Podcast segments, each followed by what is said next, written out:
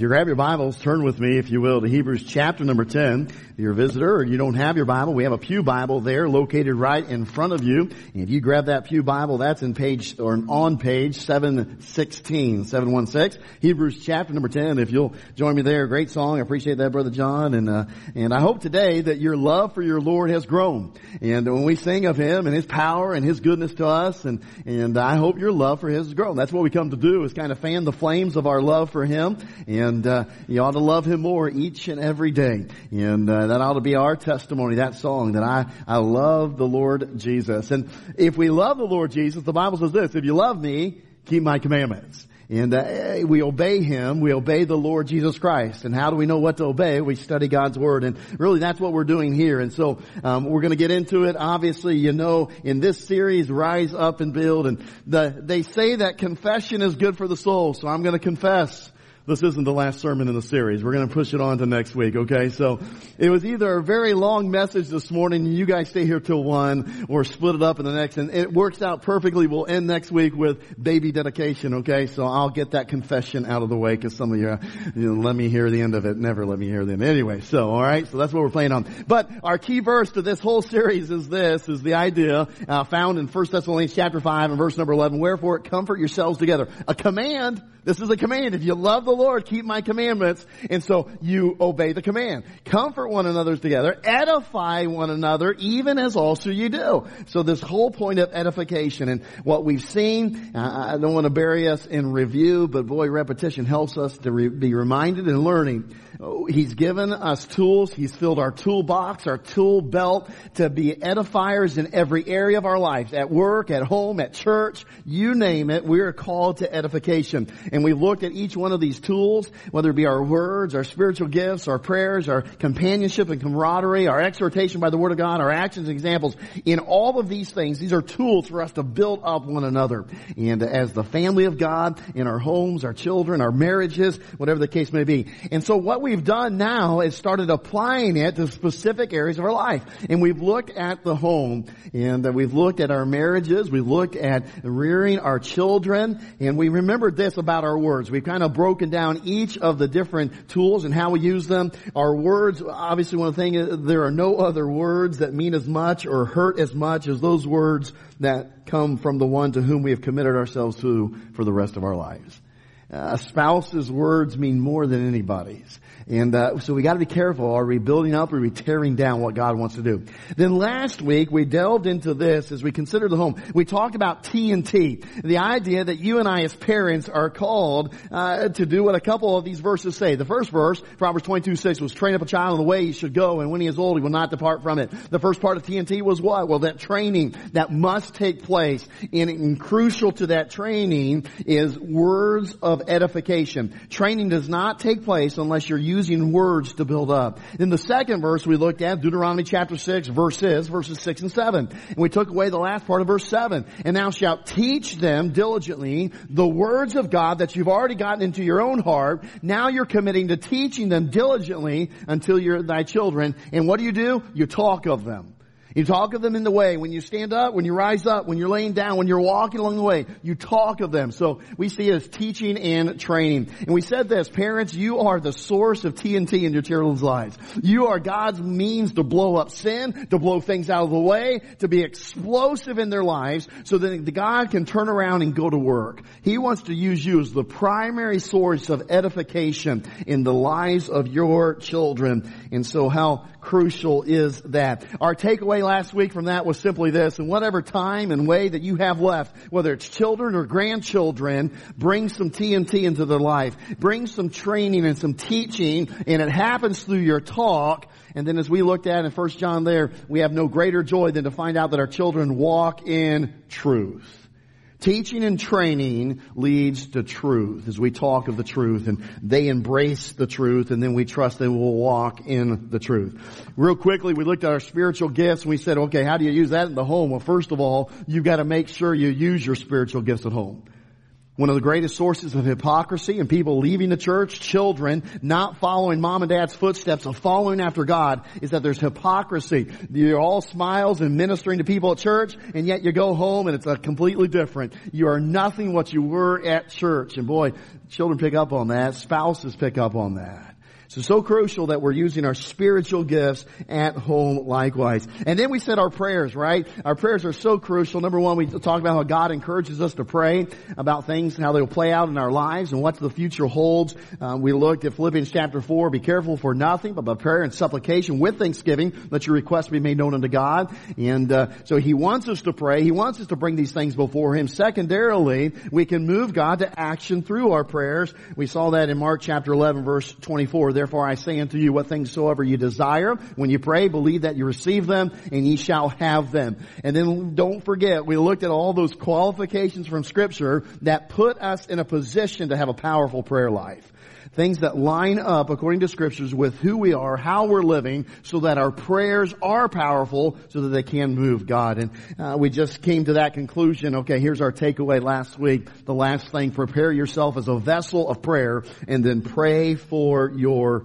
family. Okay, quick review, and you want to get more detail, listen to it on the website. Okay, now we want to move in. What's our next one? Uh, it's our provocation. Our provocation, provoking, and we see it here in Hebrews chapter 10. Notice it again. Verse number 24 is the verse we we first introduced when talking about this tool. Notice it, and let us consider one another to provoke unto love and to good works. Let us consider one another to provoke unto love and to good works. Um, uh, it's a simple command, provoking unto the, the love and the good works. And I like to think of this verse as the answer to the prayers we just prayed. In other words, we are the boots on the ground for the prayers that we're asking God. God, work in my spouse's life and grow them and help them to be Christ-like. Be with my children. Help them to have a love for you and to live for you. And, and guess what? Now I get to be the one who provokes that in them. I get to be the catalyst for their growth. Literally, being the answer to my own prayer in some ways. So uh, it's the action of making my marriage better by making my spouse better by me provoking them to good things, good works, into love. So it starts with what question?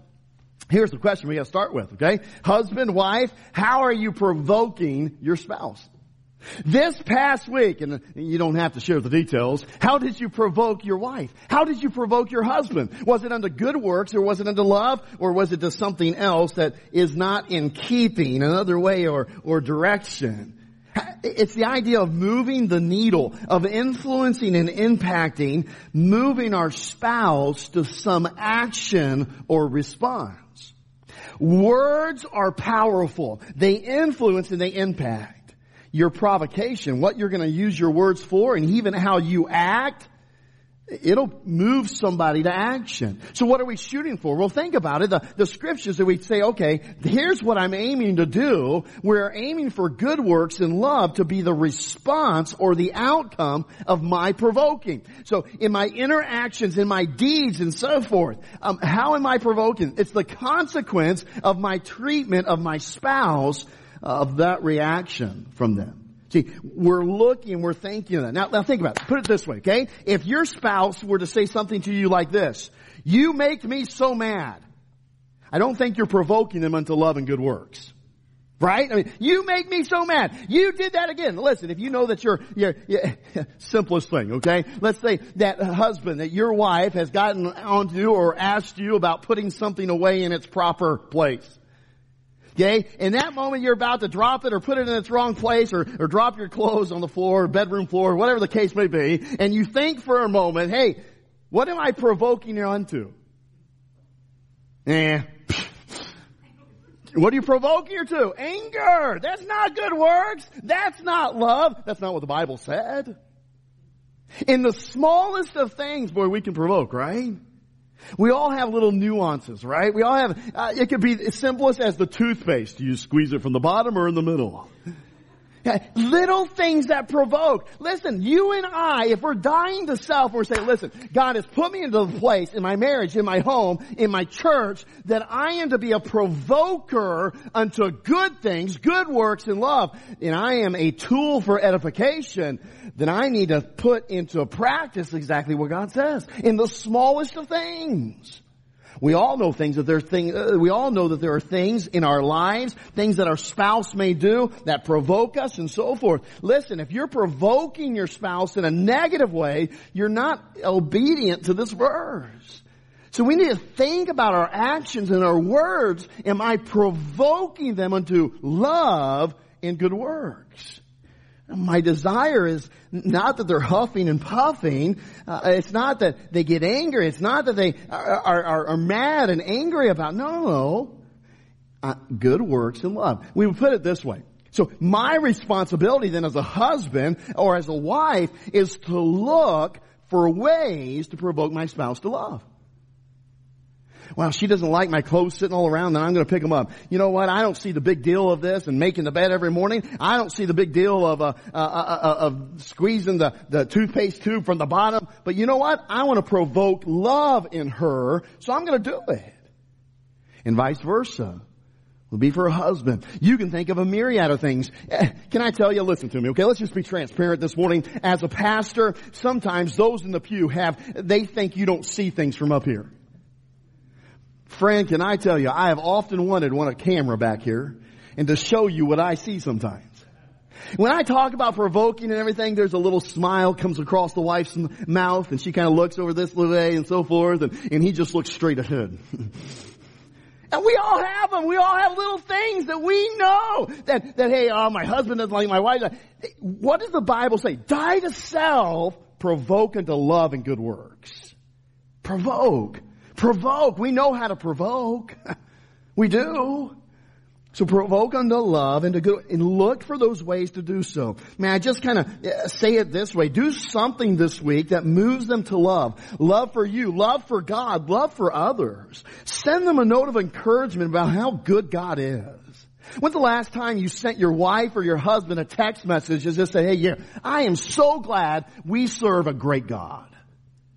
Just encourage them to love God. Hey, our God has been so good through us through thick and thin. I am so thankful He is sovereign and He's in control no matter what happens. When's the last time you did that? You wrote a little note. You said something, encouraging them to love God. You write a list of praises for what God has done in your lives together.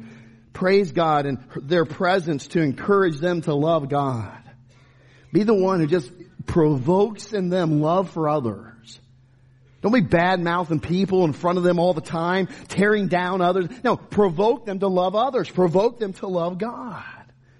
We not only want to look for ways to provoke our spouse to love, but also look for ways to provoke our spouse to good works.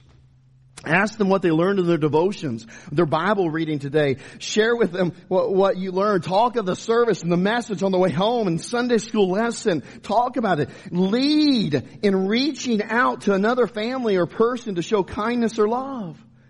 Provoke them to good works. Encourage them in how they are doing as a parent. Encourage them about things that need to improve as parents. Lead in training and teaching the children. Just find a way to move your spouse to a good work this week. Serving, loving, doing. Uh, just encourage you. We are called to do just this. It's literally picking up the tool and say, okay, I can do that. I can provoke. We all know how to provoke. There are things that I know when, when Erica and I are jesting and having fun and like to tease and so forth. If you know me, I like to tease and everything else. Hey, there are things that I know that I can say immediately to get a rise out of Erica. She just laughed the loudest.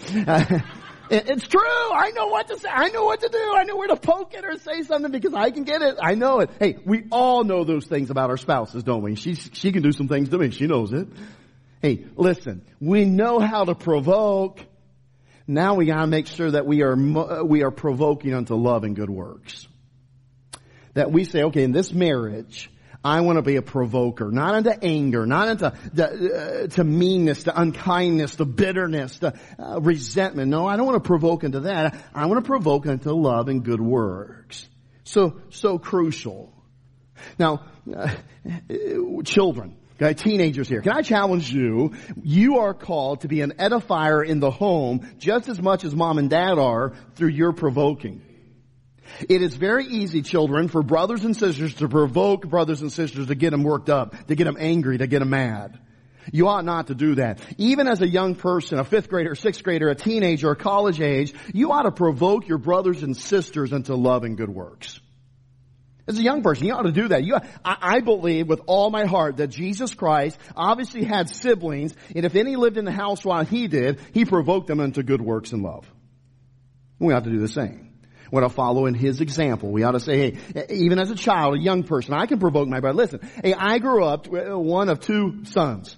We lived in the, we were always in the same room, never had our separate rooms except maybe one little short time. I, I understand that. There's sibling rivalry, there's all kinds of things, but can I tell you, what does God want you to do? Provoke your brothers and sisters into love and good works. Encourage them, edify them, build them up.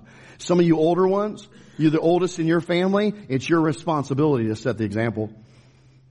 It's your responsibility. So edify, build up, provoke unto love and good works. You know what else I find, we don't have time this morning to delve into it, but I find it's very crucial, and dads, listen up. I find it crucial and interesting that the Bible specifically instructs you about what? Not provoking our children into wrath. And ye fathers, provoke not your children to wrath, but bring them up in the nurture and admonition of the Lord. Think it's crucial. I'm planning on a message to, uh, to preach about that in times to come. But suffice it to say, there needs to be a commitment by every parent to provoke your child into love, good works, and as this verse says, the nurture and admonition of the Lord. As you provoke unto love and good works, you're provoking them in the nurture and admonition of the Lord. It's a purposeful decision and commitment, not, not provoking them to anger. Hey, there's a lot of parents whose parenting style provokes their children to anger. If you haul off and hit your child out of anger, guess what you've just provoked in your child? Anger. When you don't handle discipline and chastening correctly biblically, what's going to happen is you're provoking in them resentment and anger and uh, uh hate sometimes. Hey, we've all seen it.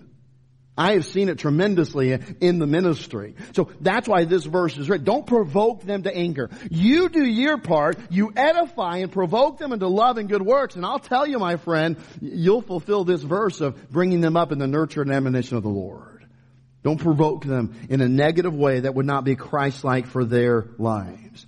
Enough said, we could say much more. Hey, the next tool, I love this one. Notice it. It's our companionship and camaraderie. Now when you listen carefully, husbands and wives, when, when you just listen up, I, I, don't get to say a lot, we don't talk much, uh, much about it, but I want you to understand this. Husbands, your wife needs a life's companion, a best friend. Wives, your husband needs a best friend. He needs his biggest cheerleader to be his number one companion in life. And I believe Ephesians chapter 5 makes that extremely clear. Now I know the reality. Spouses don't always express their need or that they want that. Uh, they don't they don't always even come across that they embracing you being their best friend and everything. But can I tell you, that is exactly what marriage is. Now listen to me, young people. Marriage is the number one friendship on earth. That is God's design. It is His plan. The number one friendship. There must be a camaraderie within marriage that mirrors and even exceeds that which God pictures being present in the local church. Hey, we're the family of God. We have good friendships here uh, among fellow believers. That's what God designed. That He wants companionship and camaraderie in the family of God. But there's a friendship that is to be greater and go deeper than that, and that's a spouse's friendship, a marriage friendship.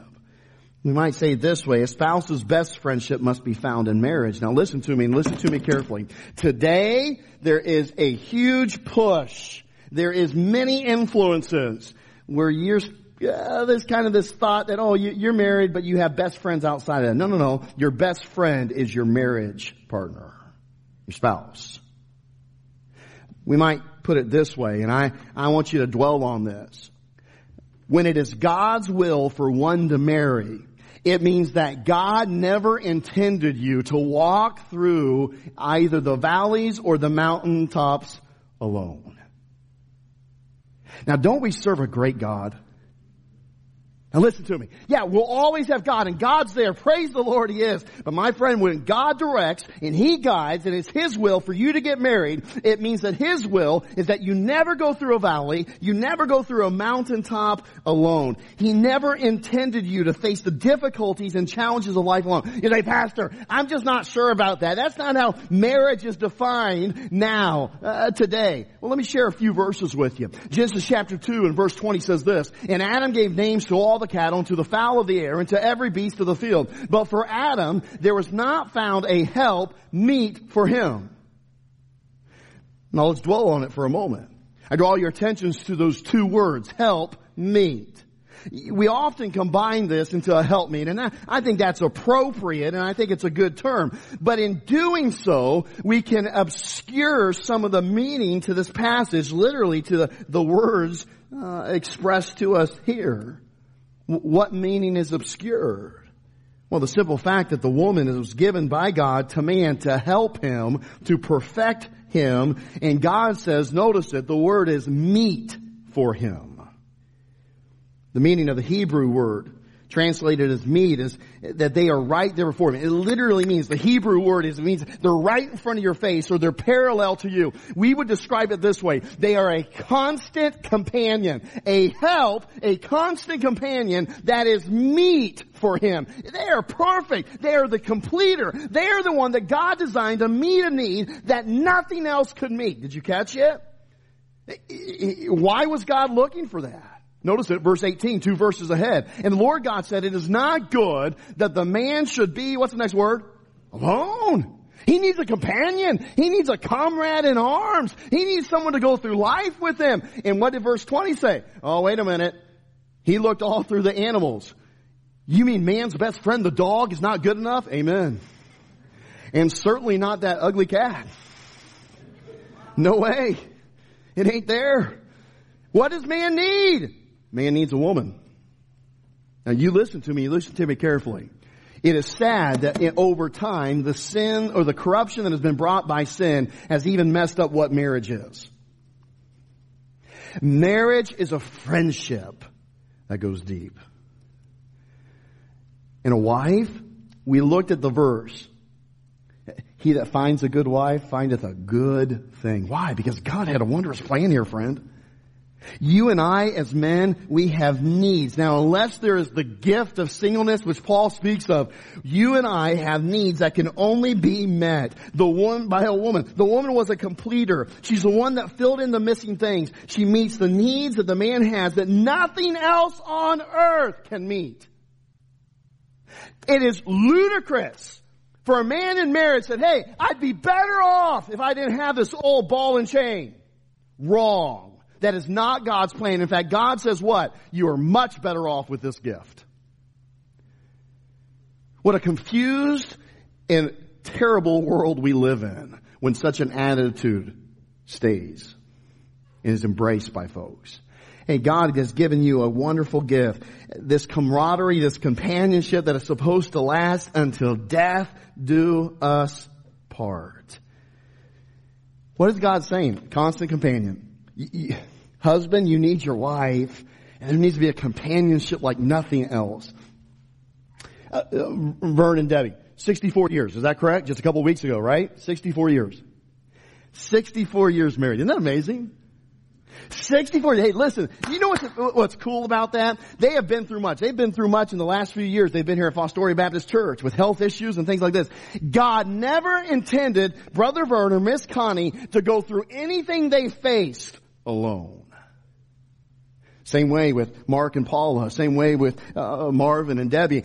Every couple, God never intends you to go through life alone. He said, listen, hey, man, woman, oh, perfect combination. Companionship and camaraderie all along the way. Man, our God is so good, isn't He? His plan is perfect. And yet you and I have to work the plan. Trust the plan and work the plan. Do exactly what, and that requires companionship. It requires that you and I are, are, are building that camaraderie one with another. You know, it's sad to say today, now listen to me, that there are married people who aren't best friends. That's sad to say. There are married people who find the camaraderie they should be enjoying in their marriage. You know where they find it at sometimes? At work. It scares me when I work, walk into a workplace and I see a married person having a greater friendship with someone there than they do at home. It worries me. It's a concern. Because that's not what God intended and that'll lead to trouble. They not only find it at work and sometimes they, they'll find it in sports. They'll find it with hunting buddies. They'll find it on, modernly speaking, they'll find it on social media with those who subscribe to their page or, or exchange messages or whatever. They might find it in a support group or, or something or another. It's good to have friends. It's good to have connections and people that you can lean on, but they should never ever replace your spouse in God's appointed place of friendship and camaraderie. They should never replace it. And how we get into trouble. So here's my challenge to you. I, I, yay. Here's God's challenge to you and I who are married this morning. Young people with plans to get married, boy, mark it down. Learn how to build a great marriage from the get-go. Here's what you do. Number one, you do this you renew and rebuild your marriage friendship today. Okay, seems simple enough, but you renew it and, and, and rebuild it. Now, how does that start? What, what does that building process look like? Well, first of all, this is crucial. If you have a, a place of work that you're going to build something, what you do is you clean off all the rubble. Now, some of us have rubble in our marriages because we failed to be the friend. We failed to be the companion that God would ordain us to be. So there might be someone here this morning that needs to start by asking forgiveness of both the Lord and your spouse. So what do I need to ask for forgiveness for? When you haven't been a companion, a friendship. What's a friend there for? Well, you stick close to them. You are there. And maybe you've had them or, or allowed them to walk through a valley alone emotionally, maybe spiritually, maybe even physically through difficult times. You withdrew your friendship because you were hurt or you were offended.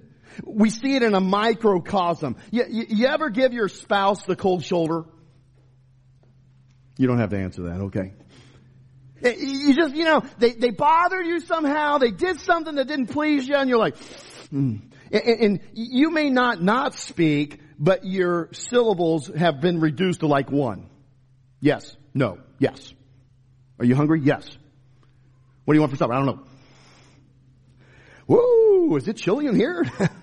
Did someone turn on the air? Hey, we understand what that's like. And, and boy, the cold, listen to me, listen to me you can do that and they could be going through a difficult time. And guess what? You've just, you've just left a friend in a lurch.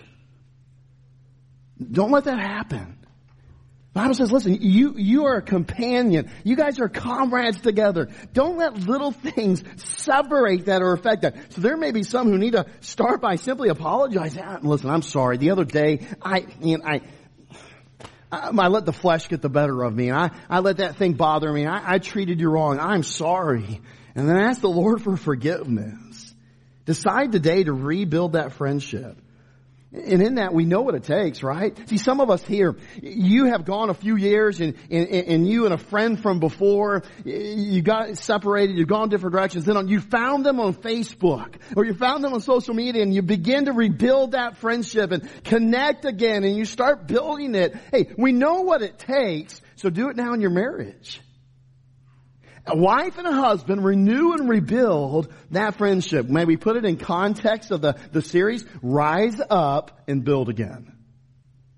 Get that friendship going again. Reconnect with your spouse in a way that builds your friendship relationship. You say, Pastor, okay, I get that. How do you do? Well, talk more. Talk more. Date more. Go out on dates. Do things together. Don't go you do your thing, she does her thing, and you guys never spend time together. Build the friendship. You say, well, I don't like that. Act like you like it. Go do it. Spend time together. Because what happens? You and I both know friendships don't last if you don't spend time together. They aren't built. They, they're stagnant. They don't go forward. And a marriage is intended to continue to grow every year you're together. So build it. A date night doesn't have to be an expensive restaurant. It can be where you lock the door and send the kids in the basement. Spend some time together. Get to know one another again. Get, get, build that friendship relationship. That's what God. Now, now, hang on to that thought for a moment. Uh, eh, eh, eh, well, actually, let me back up. You know what it'd be okay to do?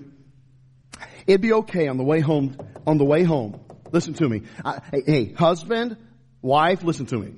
It'd be okay. it's okay on the way home after this message, after this morning service, for one of you to look at the other and you say this, you know, we really need to work on our friendship relationship. You know, we, we need, we need to do some things together. We need to spend some time together. Maybe it's at the end of the night and, and we need to just circle a time uh, uh, that we're, we're going to make sure we're done with everything else and we just come together and spend some time to build our friendship. It, it'd be okay to do that. In fact, it would be good to do that. And husband, don't you look at your wife after she says that and say, ah, we're fine. Wife, don't you say it either. If he says it, boy, follow that lead and say, yes, yeah, let's do that. That'd be great. Let's build this. You know, even maybe better than that, maybe in a few moments in an invitation, you come together to this altar and you say, let's pray about this. Lord, help us to renew and rebuild that friendship. Help us just to recapture. Hey, can I tell you, you guys remember, and Erica and I were just talking about it yesterday a little bit, and hey, you remember when, you, you remember your honeymoon? You remember the days leading up to it, and even during the honeymoon, man, you don't want to be separated, you know? You don't, you don't want to get away at all. I mean, you were just, you know, you're like leeches, you know, eyes, and you just, I mean, it was all about them. Hey, let, let's renew that. Let's get that back a little bit. We're alive. Let's build the marriage that God intended. Why? You know what I found out? You, you know what I realized and even studying here and, and have been reminded of? Boy, Stephen Henry is a miserable person without Erica. He is. Oh, come on, come on. You should be bigger than that. No, it's not bigger than that. It's God's plan. She's a help meet for me. And so I tell you, I don't want to think about going through life without her. Now, if God were to take her or take, listen, God would give the other one grace. Get it? Some of you have lost dear loved ones, a husband or wife. I get it. And I am so thankful for a God of grace. And the day that you look forward to seeing them again. But I'll tell you right now, God never intended me until the day He calls one of us home for us to walk through something alone. I sure am thankful for camaraderie and companionship. But I tell you, I can work, I can mess it up. If I give Erica the cold shoulder, if I don't treat her like the treasure she is to me, like the wife that God has called me to love, to treat right, like Christ treats the church, I mean, I can mess that all up. So let's get back to the kind of friendship that God has ordained. Now hang on to that thought, parents. Let me say one other thing. When it comes to this idea of companionship and camaraderie, I think there's something that needs to be said concerning children. There's a great mistake among parents today to try to be your child's best friend too early.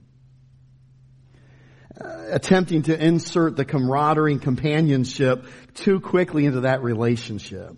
See, uh, the time will come when that type of relationship is the end result of the biblical training and teaching that we've already discussed, that TNT. But to try to manufacture it too early, to try to placate and withhold discipline and chastening as the means of being your child's best friend, it's going to prove to be disastrous.